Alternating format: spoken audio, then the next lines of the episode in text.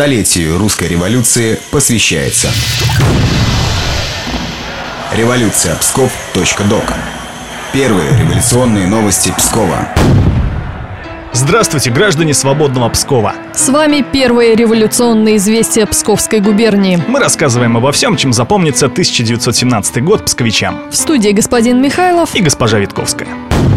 19 марта. Сегодня из печати выпущен первый номер известий Псковского совета солдатских и рабочих депутатов. В нем сообщается, что 8 марта был избран исполнительный комитет, председателем которого стал солдат Антавиль. Несмотря на подавляющее большинство в Совете меньшевиков и эсеров, редактирует новую газету «Большевик Мальцев». На заседание исполком собирается по средам и воскресеньям в помещении городской управы. По нашим данным, на издание «Известий Совета» главнокомандующий армиями Северного фронта генерал Русский выделил 2000 рублей ежемесячно. В том же номере «Известия» опубликован призыв исполнительного бюро рабочей секции Совета направить в него депутатов от столяров, булочников, сапожников, извозчиков и прачек. По-видимому, пока это самые несознательные элементы пролетариата, которые до сих пор игнорируют демократические ценности самой свободной страны в мире.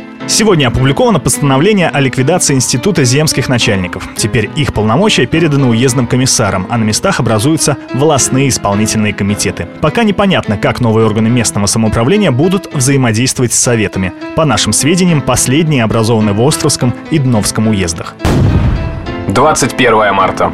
На народную милицию возложили обязанности бывших жандармов. Это следует из предписания начальника снабжения Северного фронта, которое поручает милиции вследствие расформирования жандармского корпуса охранять порядок и имущество на железных дорогах, во всем помогая воинским частям. Хочется верить, что эти помощники на самом деле не окажутся грабителями. 22 марта. Известия Псковского совета сообщают о массовых митингах рабочих. Так, на заводе гидротехнической организации армии Северного фронта проведены выборы в заводской комитет. Предприятие намерено предоставить четырех депутатов в Псковский совет. Заводской комитет в составе 9 человек избран и на русско-балтийском кожевенном заводе. По нашим данным, большое влияние на рабочих оказывает руководитель рабочей секции Псковского совета большевик Михаил Ушарнов. По нашим сведениям, без разрешения заводских комитетов администрация предприятия не может увольнять и принимать на работу, регулировать вопросы зарплаты и даже развешивать объявления. На Псковском вокзале открыт киоск, где продаются газеты социалистических партий, поступающие из Петрограда. Установлен киоск по инициативе солдатской части Псковского совета. Заводской комитет Балтийского завода, по нашим данным, намерен выделить несколько сот рублей на покупку литературы для военнослужащих. При этом точно неизвестно, сколько солдат Псковского гарнизона хотя бы умеют читать.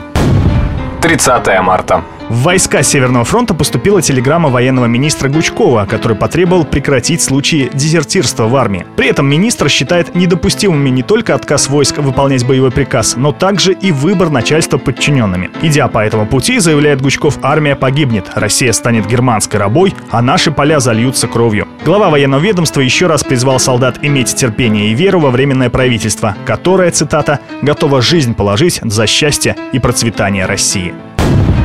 Это были псковские революционные известия. Мы расскажем вам о том, что было сто лет назад, ровно через неделю. Проект выходит при информационной поддержке Псковской областной универсальной научной библиотеки и Государственного архива Псковской области.